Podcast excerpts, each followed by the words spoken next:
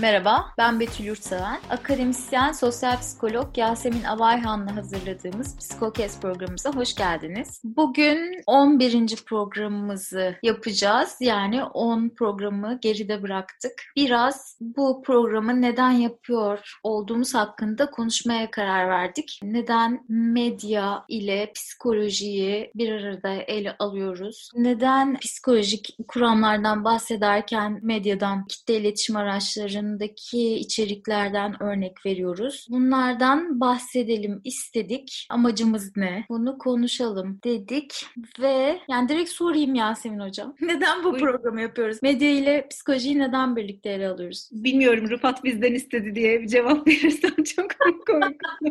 Doğru. Şu yüzden aslında yapıyoruz. Çünkü psikolojide yani bir insanın davranışını anlayabilmek için insan davranışını ve zihinsel süreçlerini incelemeyle ilgilidir psikoloji. Biz de burada ben sosyal psikolog olduğum için sosyal psikoloji temelinde konuşuyoruz kuşkusuz genelde ama insan davranışları ve zihinsel süreçlerine ilişkin konuştuğumuz her şey aslında iletişim temelli devam eden bir süreç. Yani medya dediğimiz aygıt diyelim ya da araç diyelim. Medya dediğimiz o platform bizim için her halükarda insan davranışlarının üzerinde belirli etkileri bulunan bir aygıt. Dolayısıyla aslında psikolojiden çok ari bir şekilde bununla konuşma ihtimalimiz yok. Medya ile psikolojiyi bir arada ele alma meselesini konuştuğumuzda benim aklıma her zaman kitlesel histeri kavramı geliyor. Orson Welles 1938'de Dünyaların Savaşı tiyatrosunu, radyo tiyatrosu yaparken okuyor bir gece. Ve okumaya başladığı zaman Dünyalar Savaşı'ndaki onun sonrasında hatta Tom Cruise da filmini çekmişti. Dünyalar Savaşı'nda şöyle bir şey var işte hani uzaylılar geliyor, her yeri işgal ediyorlar. Bu istilanın sonucunda hiçbir yerden herhangi bir erzan elde edilebilme ihtimali olmuyor falan filan. Orson Welles bunu okurken bir anda fark ediyorlar ki insanlar gerçekten süpermarketlere gitmiş ve bir yağmalamanın gerçekleşmeye başladığı bir durum oluyor. Bir kitlesel histeriye dönüşüyor. Dolayısıyla benim için her zaman medya psikoloji arasındaki ilişki bu Orson Welles'in Dünyalar Savaşı'nı okurken var olmayan bir gerçekliğin bir anda gerçekliğe dönüşmesiyle çok bağlantılı. Medyada birazcık böyle. Medya bazen gerçeklik algımızı çok başka noktaları taşıyor olabilir ama insan davranışları üzerinde inanılmaz bir etkisi olduğunu görüyoruz. O yüzden de bu örneğin tam böyle medya ile psikolojinin bir sırt sırta durmasını anlatması açısından önemli olduğunu düşünüyorum. Aynı şekilde medya bizim gerçekleştireceğimiz günlük hayattaki pek çok davranışımızı da etkiliyor. İşte nasıl biriyle evleneceğimize dair vereceğimiz kararı o izlediğimiz filmlerden de verebiliyoruz. Değil mi? Ona bakıyoruz. Bir kişiyi suçlayıp suçlamamaya, bir kişiyi affedip affetmemeye aslında çok fazlasıyla medya üstünden karar verdiğimiz bir süreç devam edebiliyor. Şimdi Birinci Dünya Savaşı veya İkinci Dünya Savaşı'na ilişkin ya da daha başka savaşlarda da olabilir ama ben genellikle o ikisine ilişkin bazı belgeselleri izlediğim için, bazı kitapları okuduğum için biliyorum. Aslında her iki savaşta bir noktada kanlı bir şekilde cephede devam ediyor olabilir ama psikolojik olarak da bu savaşların devam ettiğini görüyoruz. Peki nasıl devam ediyor psikolojik olarak bu savaşlar? Medyayla. Yani medya bizim insan psikolojisi üzerinde, insan davranışları ve zihinsel süreçlerini etkileme üzerine sahip olduğumuz aslında en güçlü aygıt. O yüzden de birbirinden çok ayrıştırabildiğimiz bir durum olmuyor. Sosyal psikoloji açısından da medya çok kuvvetli. Neden? Çünkü sadece bireyin davranışı üzerinde değil de bireyin davranışıyla bireyle grup arasındaki davranışı belirleme açısından da çok medyanın kuvvetli olduğunu görüyoruz. Bizim açımızdan kritik. O yüzden de biz senin aslında bu meseleyi bir arada konuşuyoruz. Yani kuşkusuz her gün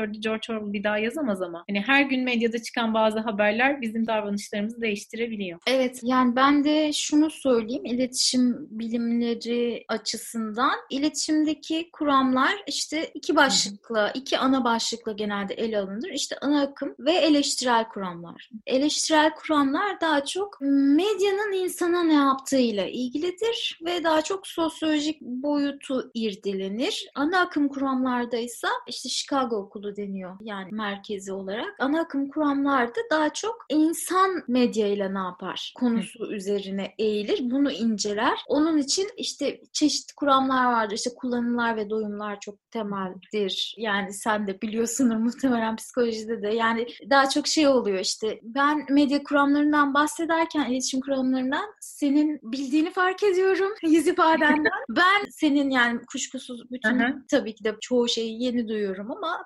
psikolojiyle ilgili bazılarını ben de görmüş oluyorum iletişim Tabii. kuramları bağlamında. Onun için özellikle benim için her zaman ana akım daha önemli olduğu için yani çok daha bizi etkilediğini düşündüğüm için ana akımın psikolojiyle zaten çok iç içe olduğunu ben görüyorum. Şimdi şeyden bahsettin ya yani bizim medyayla ne yaptığımız üzerine bir giriş yapmış oldun sen de.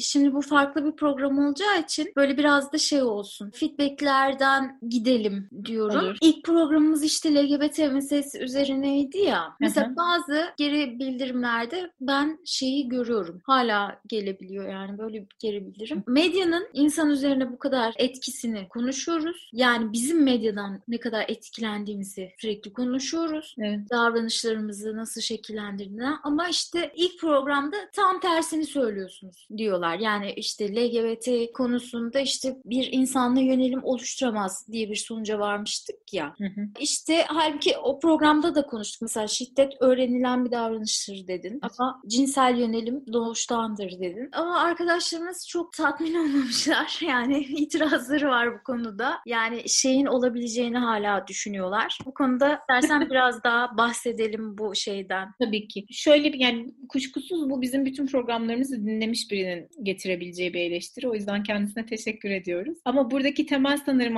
ayrımımız şurayla ilgili. Kişilik özellikleri ve davranış açısından baktığımızda ikisinin arasında bir farklılığı ortaya koyabiliriz. Bazı davranışlar, mizaç dediğimiz, trait dediğimiz kişilik özellikleri daha kalıcı olan süreçler birazcık daha doğuştan olabilirler ve zaman içerisinde belirli bir skala içerisinde değişiyor olabilirler. Şimdi kişilik böyle bir şey. Aslında bunu o programda da anlatmıştım. Birinin sahip olduğu cinsel yönelim de doğuştan var olan bir süreçtir ve zaman içerisinde fazlası değişmez. Ama davranış genellikle bağlamdaki belirli uyaranlara karşı verdiğimiz tepkilerle değişimlenebilen bir süreç olduğu için davranış başka süreçlerle değişebilir. Medyanın etkisiyle de değişebilir. Sahip olduğumuz arkadaşlarımızla da değişebilir. Yani bir film izleriz, bir kitap okuruz, bir oturur ne bileyim bir şey yaparız, bir tez yazarız. Bunun sonucunda değişebilir. Ama cinsel yönelim dediğiniz şey başından da belli olduğu gibi eğilimle ilgili, yönelimle ilgili. Yani bir bireyin karşıdaki kişilerden kimi kendisi için daha cinsel olarak çekici algılayacağına dair bir eğilimle ilgili. O yüzden de bu çok değişiklik gösteren bir durum değil. Birinci cevap bu. İkinci cevap da şu olabilir. Aslında onu o programda da konuşmuştuk. Bu sadece medyanın etkisi bazı bireylerin, heteroseksüel bireylerin homoseksüel mi yapıyor o zaman? Yani daha başından itibaren dünyadaki heteroseksüel çoğunluğun kalanlarının heteroseksüel olmasını medya mı sağladı? Herhangi bir bilimsel bilgi olmadan argümana karşılık argüman olarak da bu söylenebilirdi. LGBT meselesi biraz zor bir mesele. Bunu biliyorum. Biz de aslında seninle programa başlarken bunu bilerek de yaptık. Yani ilk başladığımızda daha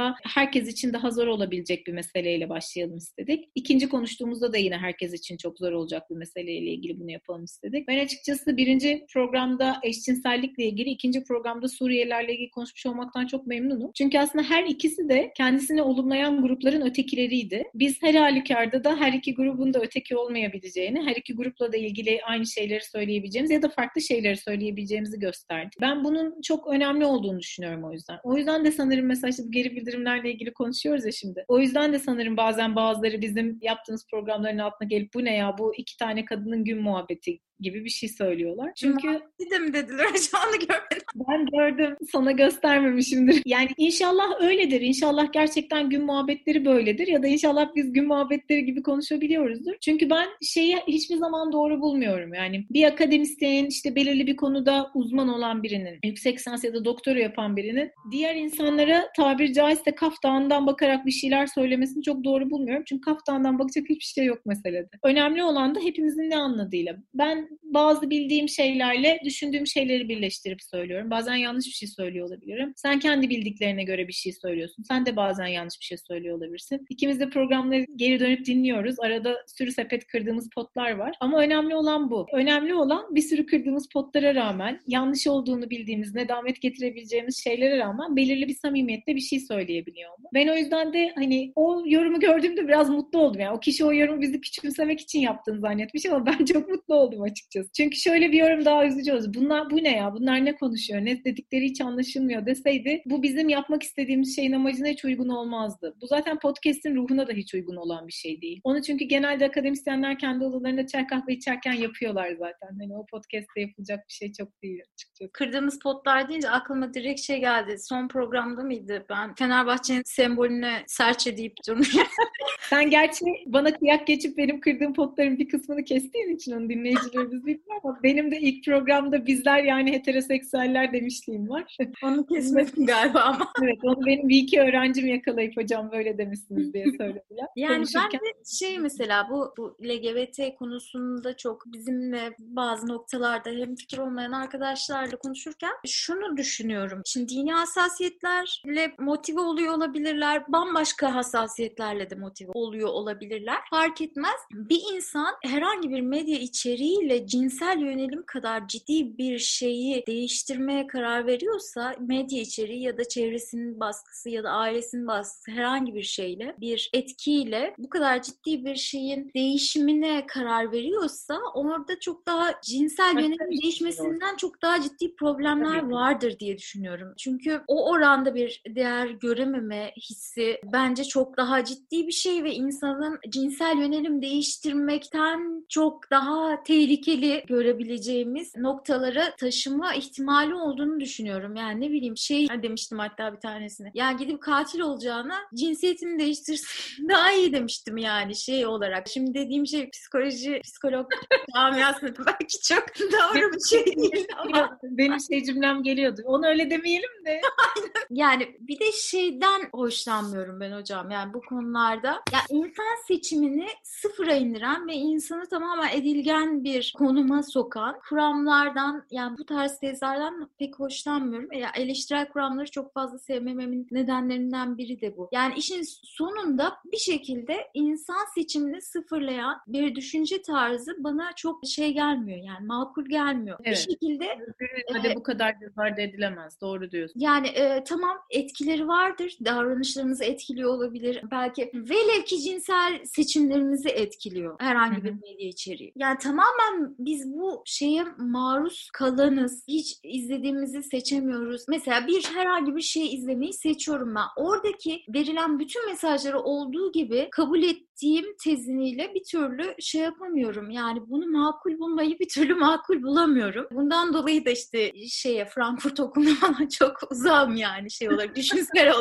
Yani işte biraz tabii spekülatif bir alana gireceğiz yine. Yani sonuçta bir kuramlar silsilesi var, bir de başka onun tam tersi kuramlar silsilesi var. Biz arasında bir şey bulmaya çalışıyoruz şu an. Ama yani ne derece etki altında kalırız, ne derece etkileneceğimiz şeyi kendimiz seçeriz. Bu konuda neler söylersin? Aslında çok temel olarak bilim tarihinde tartışılan bir şey bu. Hani hür irade. Hür irade var mıdır yok mudur? Yani insan özgür müdür değil midir? Hani bu sorunun cevabı doğru bir cevabı yok sanırım. Tam da senin söylediğin gibi insanın özgür olduğunu söyleyenler var. Bir de insanın tam anlamıyla da hür bir iradeye sahip olmadığını söyleyenler var. Bu hem psikoloji kuramları açısından hem sosyal bilimler kuramları açısından hem de siyaset bilimindeki var olan kuramlar açısından da geçerli. Sen daha demin programın başında şöyle bir şey söyledin yani sosyoloji ile psikoloji arasında en azından iletişimde daha sosyolojinin kuramlarının kullanıldığı akımlar eleştirel akımlar ama ana akımlar birazcık daha psikolojiye yakın akımlar diye. Bunun da birazcık şöyle bir sebebi olduğunu düşünüyorum. Yani kitle davranışını açıklarken kitleyi birazcık küçümsemeye başladığınız bir noktada daha eleştirel kuramların üstünden gidiyorsunuz. İşte tam da bu konuştuğumuz şey yani kitle işte böyle vur ensesine al ağzından ekmeğini işte bir şey söyle kitle harekete geçsin. Evet kitle çok hızlı etkilenebilir. Bunu Lebon'un da söylemiş olduğunu biliyoruz. Kitle duygularıyla düşünür kabul ama kamusal sağduyu dediğin kitlenin içerisinde de var olan çok da göz ardı edilemeyecek bir şey de var. Ben o yüzden birazcık daha bireyci cepheden bakmayı doğru buluyorum. İşte o senin oradaki ayrımın, o sosyoloji ve psikoloji arasındaki ayrım da biraz öyleydi. Psikolojide ne konuşursan konuş, bireysel faktörleri biz hiçbir zaman göz ardı etmeyiz. Kişinin sahip olduğu, ailesinden getirdiği, ardalanından getirdiği fizyolojik bazı özellikleri olabilir, değer yargıları olabilir. Bireysel ayrılıklar hiçbir zaman göz ardı edilen şeyler değildir. Ama sosyolojide bireysel ayrılık diye bir şeyden bahsetmiyorsun. Şimdi bireysel ayrılık diye bir şeyden bahsetmediğin süreçte de tam da senin söylediğin gibi çok edilgen bir şeyden bahsediyorsun. Yani işte satranç tahtası üzerindeki herhangi bir piyon olabilir oradaki birey. Bizde ise çok öyle değil. At mı, kale mi, şah mı bunların hepsinin bir önemi var. Çünkü her bir oradaki oyuncunun bireysel olarak getirdiği başka özellikler var. Bunları göz ardı etmeme ihtimalimiz yok. Ben yani hem psikolojinin getirmiş olduğu, almış olduğum eğitim içerisinde de bunun her zaman vurgulandığı bir noktada geliyorum. Hem de onun da dışında yani çocukluktan beri de özgür iradenin çok önemli olduğunu düşünerek büyüdüm. Yani kuşkusuz çevrenin bizim üzerimizde çok büyük bir etkisi var. Coğrafya kader midir? Evet kaderdir. Ama hani bu bir kaderdir. Bunu hiçbir zaman değiştiremeyiz. Bizim değiştiremeyeceğimiz bir şeyimiz var demek de tam bir öğrenilmiş çaresizlik diye düşünüyorum. Yani bugün daha böyle serbest konuştuğumuz için böyle serbest bir yorum yaparak gidebilirim. Yani Türkiye'nin de mesela hep böyle düşündüğü zamanlar olmadı mı? Yani mesela Türkiye'de ben kendi öğrencilerime bakıyorum. Benden çok daha özgüvenliler. Aynı zamanda çok daha az ırkçılar mesela. Yani benim neslimden daha az ırkçılar. Benim neslimden daha az ayrımcılar. Benim neslime göre sınıftaki başörtülü arkadaşlarıyla çok daha rahatlar. Benim neslime göre sınıfta eğer e, eşcinsel bir arkadaşları varsa onları dışlama meselesini daha az yapıyorlar. Ben kendi öğrenciliğimden sınıfta şiveyle konuştuğu zaman dalga geçilen arkadaşlarım olduğunu hatırlıyorum. Ama şu anda öyle bir şey yok. Demek ki hani var olan durum çok daha iyiye gidebiliyor. Temel mesele şudur ya yani sosyoloji kuramlarının çoğu ya da daha sosyalist perspektiften bakıp devam eden sosyal bilimin çoğu genelde şunu söyler. İnsanlık kötüye gidiyor der. Ben işte o kısmına sanırım çok katılmıyorum. Yani o benim çok devamını getirebileceğim, çok fazla doğrudur diyebileceğim bir nokta değil. Ben insanlığın çok da kötüye gittiğini düşünmüyorum. İşte insanın daha saldırgan olduğunu düşünüyorum. Mümkün değil yani. Güllerin Savaşı'nda büyük bir ihtimalle herkes birbirinin bağırsaklarını deşiyordu. Yani Osmanlı'nın gittiği herhangi bir savaşı düşünelim. Şimdi evet yani atom bombası bulunmuş olabilir ama dünya bunu ne kadar kullandı? Zırt pırt kullanmadı. Bu süreç daimi olarak devam etmedi. O yüzden de insanlığın o kadar kötüye gittiğini düşünmenin doğru olmadığını düşünüyorum ve insanlığın o kadar kötüye gitmemesinin sebebi de bence özgür iradenin varlığı. İnsan doğru yaptığı ve yanlış yaptığı davranışları daha fazla değerlendiriyor ve bu değerlendirmenin sonucunda kendine daha fazla dur dediği zamanlar oluyor. Bu söylediğimize karşı çıkan bir sürü insan olacak, bir sürü olumsuz örnek sayacak ama bence şu çok önemli bir şey Betül yani. Bir tane olumlu örnek o binlerce olumsuz örneği ortadan kaldırabilir. Ben işte yardım etme davranışını öğrencilerime anlatırken hep bunu vurgularım mesela. Ortamda bir tane kahraman diyeceğimiz biri olsun. Zimbardo'nun deneyinden bahsetmiştik galiba hatırlarsan bu hapishane deneyinde. Hapishane deneyinin sonlanmasının sebebi içerideki gardiyan rolünde olanlardan bir tanesinin devam edememesi aslında bir noktada öyle söyleniyor. Ama asıl devam etmemesinin sebebi Zimbardo'nun işte o zaman yanındaki diğer doktora yapan araştırma görevlisi kız arkadaşı. Ve o gelip diyor ki bu deneye devam edersen ben senden ayrılırım diyor şu andaki eşi Zimbardo'nun. Zimbardo da kız arkadaşını kaybetmemek için deneyi sonlandırıyor. Zimbardo bunu anlatırken şöyle anlatır mesela işte bazı kahramanlar vardır sosyal bağlama karşı koyarlar. Sosyal bağlama onlara ne söylerse söylesinler onlar hayır bu doğru ya da hayır bu doğru değil davranışını gerçekleştirirler diye. O kahramanlardan biri mesela benim karımdı çünkü bizim onu kesmemizi sağladı diyor. Şimdi bu önemli bir şey. Kahramanların varlığı ciddi anlamda önemli. Bir sürü sosyal bağlamın üstümüzde kurmuş olduğu tahakküm olabilir. Aynı şekilde bizi yetiştiriyor olabilir. Pek çok süreç gerçekleşiyor olabilir ama ne bileyim yani Nazi Almanya'sında da direniş gösterenler vardı. Evlerinde pek çok Yahudi'yi saklayan Almanlar vardı. Demek ki aynı eğitimden geçmek, aynı medyaya maruz kalmak o kadar da aynı sonucu ortaya çıkartmıyor. Bir şey var. Bireysel bazı özelliklerimiz var ve bireysel özelliklerimize bağlı olarak da davranış farklılaşıyor. O yüzden de özgür iradenin olmadığını söylemek bana fazla indirgemeci bir yaklaşım olarak geliyor. Yani bu kadar farklı rengin olduğu, hatta böyle seçemediğimiz, bütün davranışları göremediğimiz bu kadar çok davranış repertuarında özgür irade yoktur deyip kestirip atmak çok kör bir davranış geliyor bana. Bütün şeyler bana çok kızacak şimdi sosyologlar ama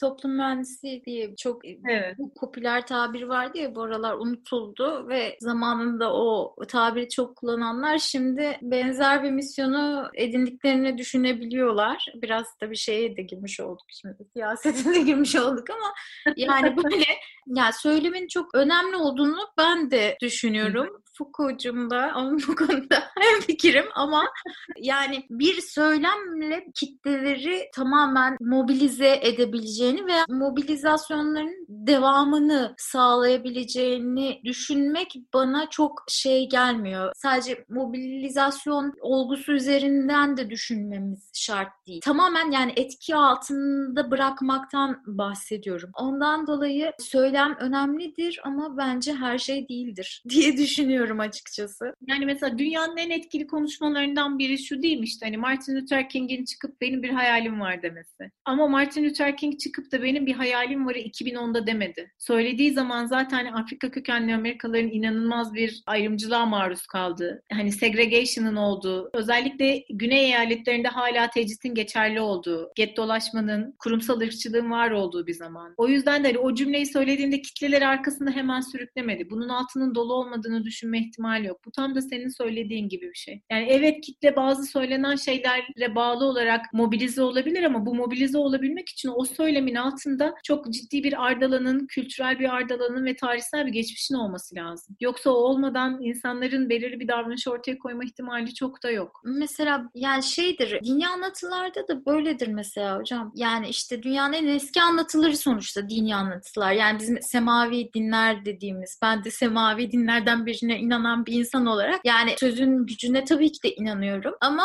mesela şey vardır, eski ahitte de böyle mi geçiyor bilmiyorum ama Kur'an'da mesela Musa kıssasında şeydir. Tebliğ diye bir şey vardır ya peygamberler tebliğ ederler. Yani hak olan sözü işte doğru olanı insanlara söylerler. İnsanlar da kabul eder ya da etmez. Edenler peygamberin çevresinde toplanır ve beraber işte aksiyona girerler. Özellikle İslam dini daha böyle şey aksiyon üzerine daha kurulu olduğu için Kur'an'da mesela peygamber kıssalarından bahsedilirken hep şeydir. İnsanları etkilerler sözleriyle. Bir mürit topluluğu edinirler. Yani bütün peygamberlerde genelde böyledir. Hı hı. Ama mesela beraber bir aksiyon aldıkları zaman durup durup arıza çıkarırlar. Yani işte özellikle Musa kıssasında çok şeydir. İşte İsrailoğulları emredileni yapmak istemezler. İşte gözlerinin önünde mucizeler gerçekleşir mesela. Yani Kur'an'daki anlatı böyledir. Yani eski ahitte de hatırladığım kadarıyla biraz böyle anlatılar var. Yani gözlerinin önünde mesela mucize gerçekleşir ama işte şey sorar. Mesela beni en çok etkileyen odur Kur'an'da ki kıssalarda, peygamber kıssalarında. Hı-hı. Yani işte çöle giderler mesela İsrailoğulları. Aç kalırlar tabii. Yani Hazreti Musa dua eder gökten işte sofra iner. Hı-hı. İsrailoğulları der ki bu sofrada niye sarımsak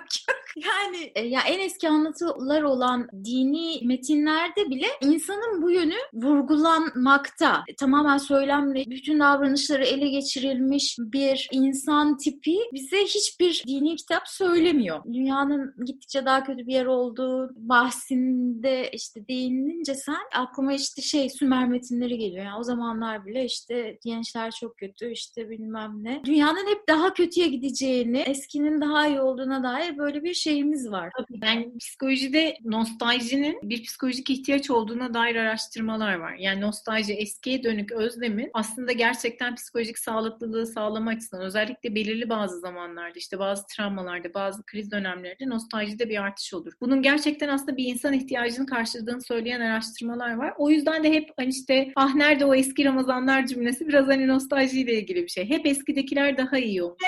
Eski nesil daha iyi oluyor, eski nesil daha terbiyeli oluyor. Ama ben dünyanın çok da öyle gittiğini de düşünmüyorum. Steven Pinker'ın buna ilişkin bir konuşması vardı. Boş sayfa kitabında da geçiyor diye hatırlıyorum. O mesela dünyanın saldırganlaşması üzerine eskideki yani dünyanın geçirmiş olduğu evreler açısından baktığında insanlık tarihinde saldırganlığın artık çok daha az olduğunu ve aslında kitlesel bir şekilde ölümün çok çok daha az gerçekleştiğini söylüyor. Ama işte bunu hani çok daha fazla söyleyen sosyal bilimci yok. Sosyal bilimcilerin niye böyle bir eğilimi olduğunu düşünmek lazım. Belki şöyle bir şey olabilir hazır program atış serbest gidiyorken. Eğer dünya çünkü çok kötüye gitmiyorsa biz sosyal bilimcilere bir noktadan sonra çok ihtiyacı da kalmayacak insanların. Hani kendimizde yani bize bir ihtiyacın olabilmesi için orada bir mutlaka bir problemin olması gerekiyor. O yüzden de sanırım kendimizi var edebilmek için de birazcık daha pesimist bir tavır sergiliyoruz bazen. O korku ve endişe her zaman sosyal bilimcilerin uzman olarak görülmeleri ve onların belirli bazı cümleleri söylemesi açısından kritik oluyor. Şimdi bile öyle değil mi? Yani Covid zamanında çok daha fazla dinlemeye başladık doktorları, çok daha fazla dinlemeye başladık işte sosyologları, psikologları. Yoksa normalde bu kadar ciddiye almıyorduk belki de bazı zamanlarda. Bir de şey geldi aklıma. Şimdi ne de olsa serbest program ya bunu da söylemek istedim. Şey gözlemledim ben. Hani nostalji artar dedin ya kriz zamanlarında. Mesela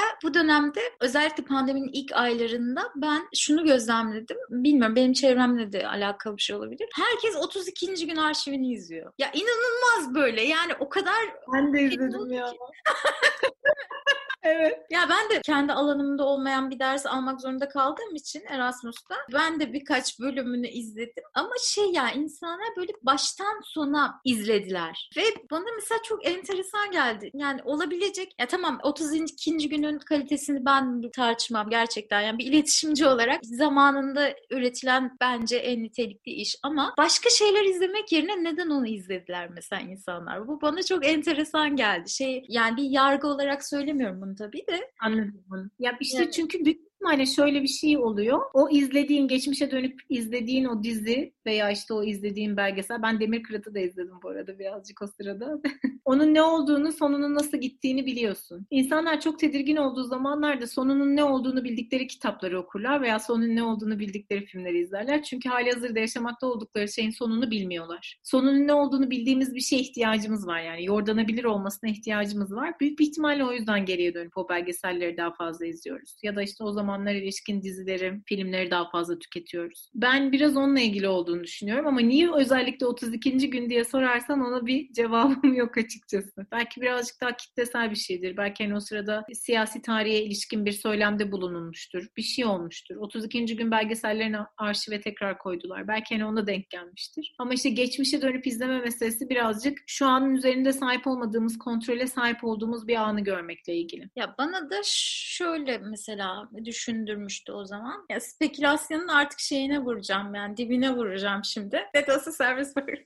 Sürekli böyle söyleyip söyleyip ya inanılmaz skandallar imza Biz böyle yapalım seni. 11. 21. 31. hani 10 programdan sonra bir tane böyle serbest atış programı yapalım. Olur valla. Zaten 21. Rıfat bizden vazgeçer artık. İşte bu dediğim gibi spekülasyonun şimdi dibine vuracağım ama 32. gün meselesinde bana şöyle geldi. Hiç istemediğimiz bir durumda kaldık. Çok korkutucu bir durum. Yani hiç bizim nesillerimizin tatmadığı bir şey olduğu için ne bileyim. Ya insanlar şeyden bile korkmaya başladı. Aç kalacağız. Yani hastalığın korkusundan daha baskın oldu ilk zamanlarda özellikle karantina ilan edildikten sonraki ilk zamanlarda. Biz nasıl bu duruma gelebildik? Niye bu duruma geldik biz? Onu daha işte mesela 32. günün özellikle bazı bölümleri daha belgesel formatında ya. Yani işte bir suçlu aramaya çalışıyorsun. Bütün dünyayla aynı anda yaşamış olsam bile bu süreci yine de bunun bir suçlusu vardır gibi bir Olabilir. psikolojiye bürünüp bunun geri planını merak etmeye başlamışlar gibi. Tamamen spekülasyon yaptım şu an ama Tarihin tozlu sayfalarında bir müsebbip aramamız.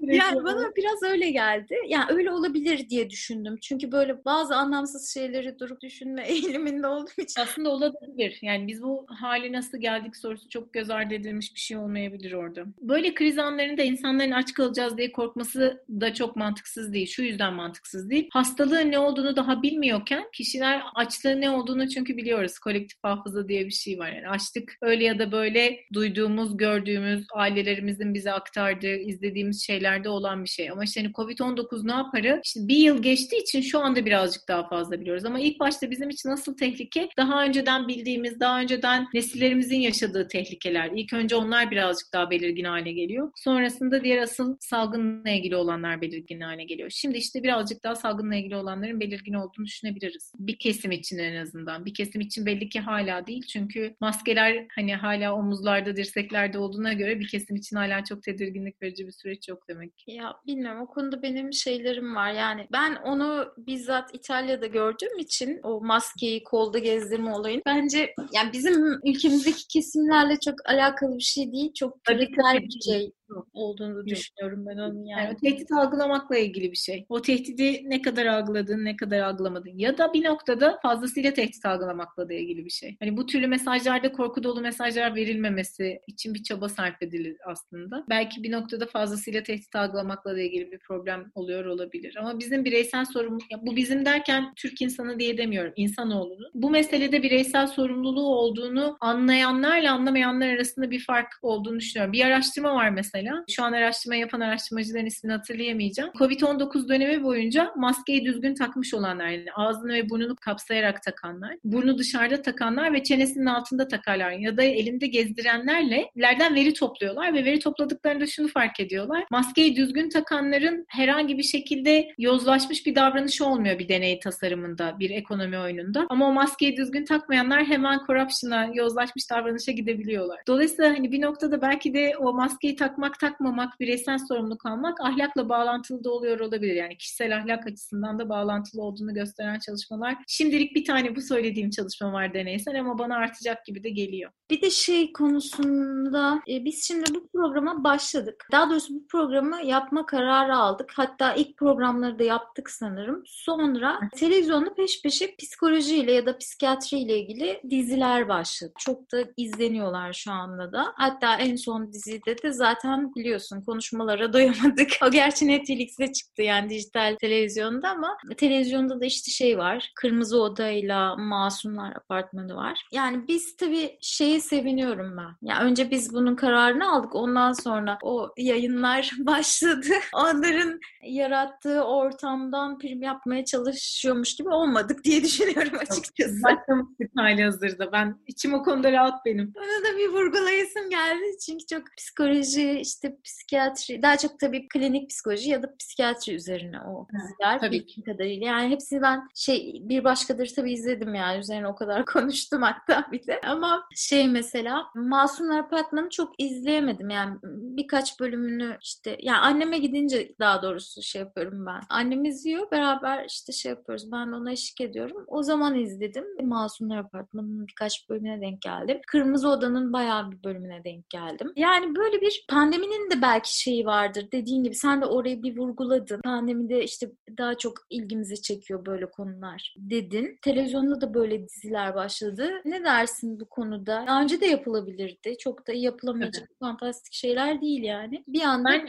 Masumlar Apartmanı'nı hiç izlemedim ben. Kırmızı Oda'nın da birkaç bölümüne göz attım. Ama ben açıkçası şimdi psikoloji camiasıyla da ters düşeceğim. Sosyoloji camiasıyla hali hazırda düşmüşken şu anda psikoloji camiasıyla düşeceğim ama ben her iki diziyi de bir başkaları tamamen başka bir yere koyuyorum bu arada. Bir başkaları da da gerçekten psikoloji açısından da klinik psikoloji açısından da en azından psikoterapi açısından da pek çok şey söylüyor ama bir başkadır başka bir şey. Bir başkadır daha sosyolojik okumaların yapılabileceği bir dizi. Ama hani Masumlar Apartmanı ile Kırmızı Oda'nın sanırım o daha birazcık daha psikoterapiyle ilgili. Bunu ben çok olumlu buluyorum. Bunun da şöyle bir sebebi var. Sadece Türkiye'de değil dünyanın başka ülkelerinde de psikoloğa giden kişinin deli olduğuna dair tırnak içerisinde bir algı oluyor. Halbuki insanların kendi hayatlarında alamadıkları kararlarda, varamadıkları bazı yolların sonlarını görmelerinde, belirli bazı yaşadıkları sıkıntıları tek başına yaşamak istemediklerinde alabilecekleri bir profesyonel yardım psikoloğa gitmek. Herkes gidebilir. Psikoloğa gitmesi için bir kişinin mutlaka bir tanıyı karşılıyor olması gerekmiyor davranışlarının. Ama bu Türkiye'de tamamen oturmuyor. Çok enteresandır yani. Ben bunu herhalde hemen hemen yani psikoloji mezunu olan herkes bunu haftada bir yaşar mesela. Haftada bir biri seni arayıp bir şey sorar. Tamam mı? Hani işte kaynımda da var gibi bir şey söyler. Derdi ki işte kardeşim şöyle rüyalar görüyor. Kızımın şöyle bir şeyi var. Şu şöyle hissediyor. Ve sen de haklı olarak çünkü ben bir sosyal psikoloğum. Haklı olarak sen de birine önermeyi teklif edersin ve o konuşma orada biter. Birine gitme ihtimali olduğu zaman bir profesyonel yardım alıp da bir klinik psikologla karşı karşıya oturup konuşulması gerektiğini söylediğin zaman hatta karşı taraftaki sana biraz kırılır yani. Sen onu tanımıyor musun? Onun deli olmadığını bilmiyor musun gibi bir tavır sergiler. Ama hani hepimiz kendi hayatında, ben de kendi hayatımda bazı çıkmazlarım olduğunda ya da bir çıkmazın da olması gerekmiyor. Bazen farklı bir perspektiften bakan biriyle de konuşmak istediğimde psikoloğa gidiyorum. Gitmemiz de gerekiyor. Ben o yüzden Kırmızı Oda'yı özellikle biraz olumlu buluyorum. Çünkü bunun bizim hayatımızda olmayacak bir şey olmadığını gösterdi. Yani Kırmızı Oda'da yani isminin Kırmızı Oda olmasında Jung'un etkisi var mı bilmiyorum Kırmızı kitabın ama bizim aklımıza bir arkadaşımla o gelmişti. Yani neden kırmızı olduğuna dair düşündüğümüzde biraz daha böyle Jung'a bir atıf var diye düşünmüştüm ben. Ama hani o içeride neyin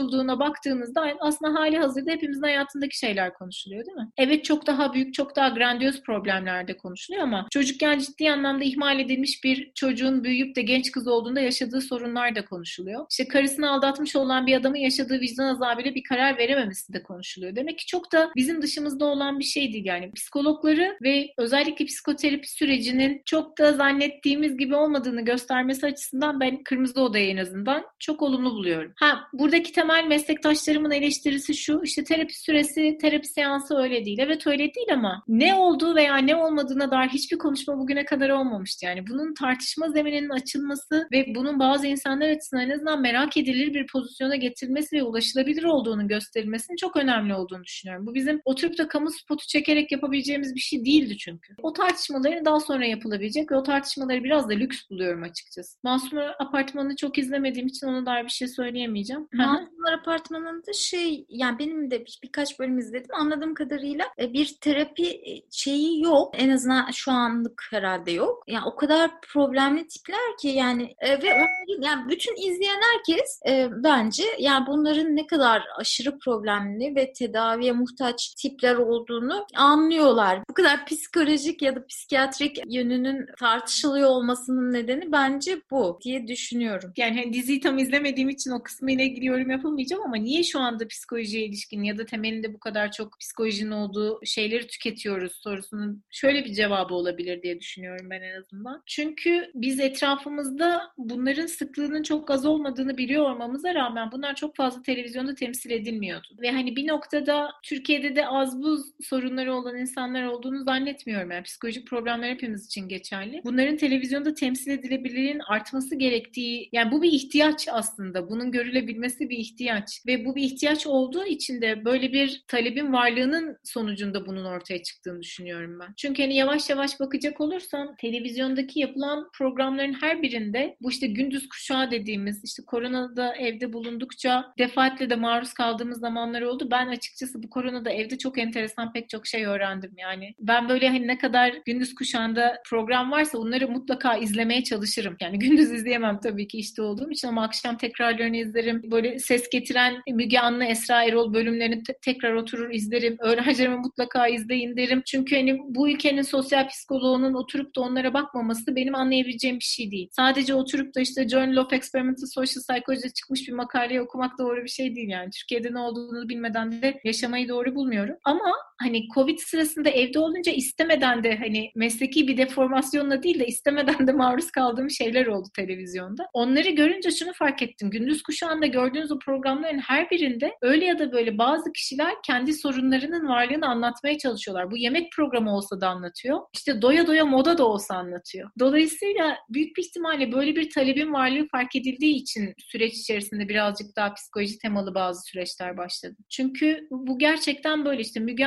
Anlı'yı da açtığınızda konuşulan şey birazcık bir noktada klinik psikologların, sosyal psikologların, gelişim psikologların ele alması gereken bir konu olabilir. Hatta o programda zaten bir psikiyatrist var benim bildiğim orada oturan. İşte e, Esra Erol'da da bir psikiyatrist var. Yani orada çok hızlı bir şekilde teşhis tanı koyup mevzuyu bambaşka noktalardan ele alıyorlar ve bu doğru değil kuşkusuz meslek etiği açısından. Ama devam etmekte olan ve göz ardı edilemeyecek aslında psikolojiye ilişkin meseleler olduğu için sanırım bunlar artık dizilere yansımaya başladılar. Ve bence iyi ki de yansıdılar. Birazcık aa bu durum bende de var ya. Bu da benim aklımdan geçmişti. Benim de böyle bir davranışım var diyen kişinin o aynalanma sürecini yaşaması bir noktada sağlıklı olabilir. Evet ben de şey ana akımı çok önemseyen bir iletişimci olarak ben de o programları izlemeyi çok istiyorum ama izleyemiyorum psikolojim bozuluyor hocam. Başkası adına utanmak diye bir şey var ya yani çok bastırıyor bende ve şey yapamıyorum. Ee, yani bu gereksiz bilgiyi de verip bir de şey söylemek istiyorum çok uzattık ama şimdi mesela şeyde çok dalga geçildi Kırmızı Oda'daki psikiyatrın Binur Kaya'nın canlandırdığı işte en usta olan artık. Onun işte anaç tavrı falan çok eleştirildi. Fi diye bir dizi vardı. Yani tövbeler olsun gerçekten çok korkunç bir karakterin olduğu bir dizi. Yani izledin mi bilmiyorum ama şey orada bir Ozan Güven'in canlandırdığı bir Can Yaman mıydı? Bir şeydi.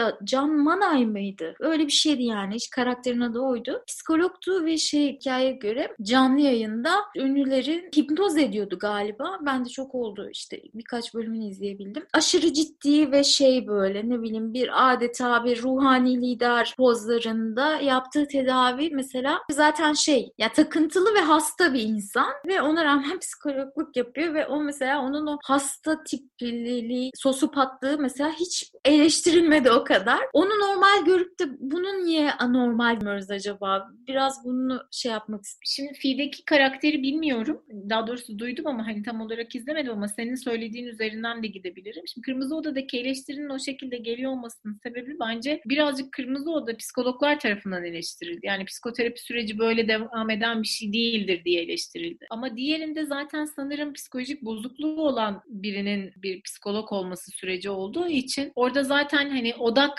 psikolojik bozukluğunun olmasındaydı. Galiba karakterin. O yüzden eleştirinin çok fazla alındığını zannetmiyorum. Yani Binnur Kaya'dan, bir daha doğrusu Binnur Kaya'nın oynadığı karakterden beklenti daha yüksek olduğu için oradaki beklentiyi karşılamamaktan eleştirildi sanırım. Ama ben hani bu örneği vermiş olmandan çok memnunum. O Fi sanırım bir kitap. O kitaptan hazırlanan bir dizi. O kitabın yazarı da Azra Cohen diye bir kadın olması lazım. O da mesela psikolog olduğunu iddia edip psikolog olmayan bir kadın. Bizim Türkiye'de yaşadığımız en büyük problemlerden biri bu. Başka zamanlarda seninle de konuşmuştuk. Bizim meslek yasamız olmadığı için herhangi biri 3 tane seçmeli psikoloji dersi aldığında psikolog olduğunu iddia edebiliyor. Orada da tam öyle bir durum var yani. Bir psikoloğun oturup yazdığını düşündükleri bir kitabı bir dizi olarak çektiler. Aslında belki de bunun dizisini yapmak çok daha iyi olabilir yani. Birinin eğitiminin ne olduğuna bakmadan o uzmanlığın üzerinden dizi çekmiş olmanın. Belki de işte Azra Cohen'i psikolog olarak, uzman olarak kabul ettikleri için bir psikopatın nasıl bir psikoterapist olduğuna dair kurguladığı o şeyin gerçekçi olamayacağını biraz görmemiş olabilirler insanlar. Evet yani bana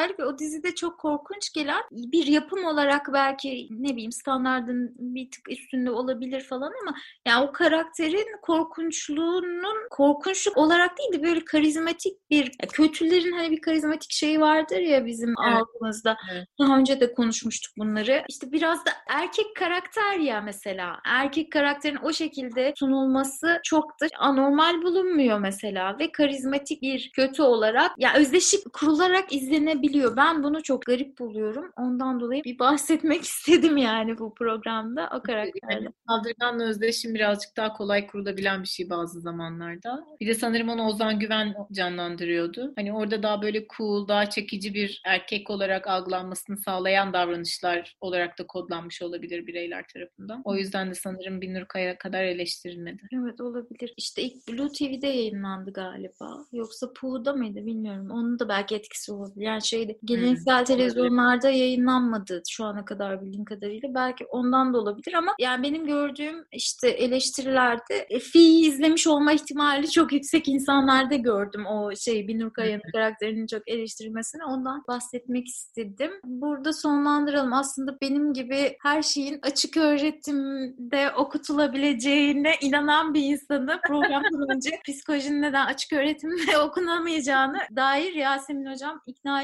etmişti. Çok yani mantıklı buldum söylediklerini. Demin de biraz gerçi değindin ama psikolog yasası olmamasından falan. Artık onu başka bir programa saklı. Bugün amacımızın ne olduğuna dair ve bugüne kadar ne yaptığımıza dair ardımızda bıraktığımız 10 programı yapmaktaki vizyonumuza dair kendimizi biraz da açıklayan bir program yapmış olduk. Bu programdan da anlamanızı umduğumuz üzere geri bildirimleriniz bizim için çok önemli. Sevgili dinleyicilerimiz geri bildirimlerinizi her şekilde konuşup değerlendirmeye çalışıyoruz. Ad hominem dışında ad hominemde bazen gülmek için birbirimize Ad hominemde bayağı gülüyoruz ya. Onlar için de teşekkür ederiz.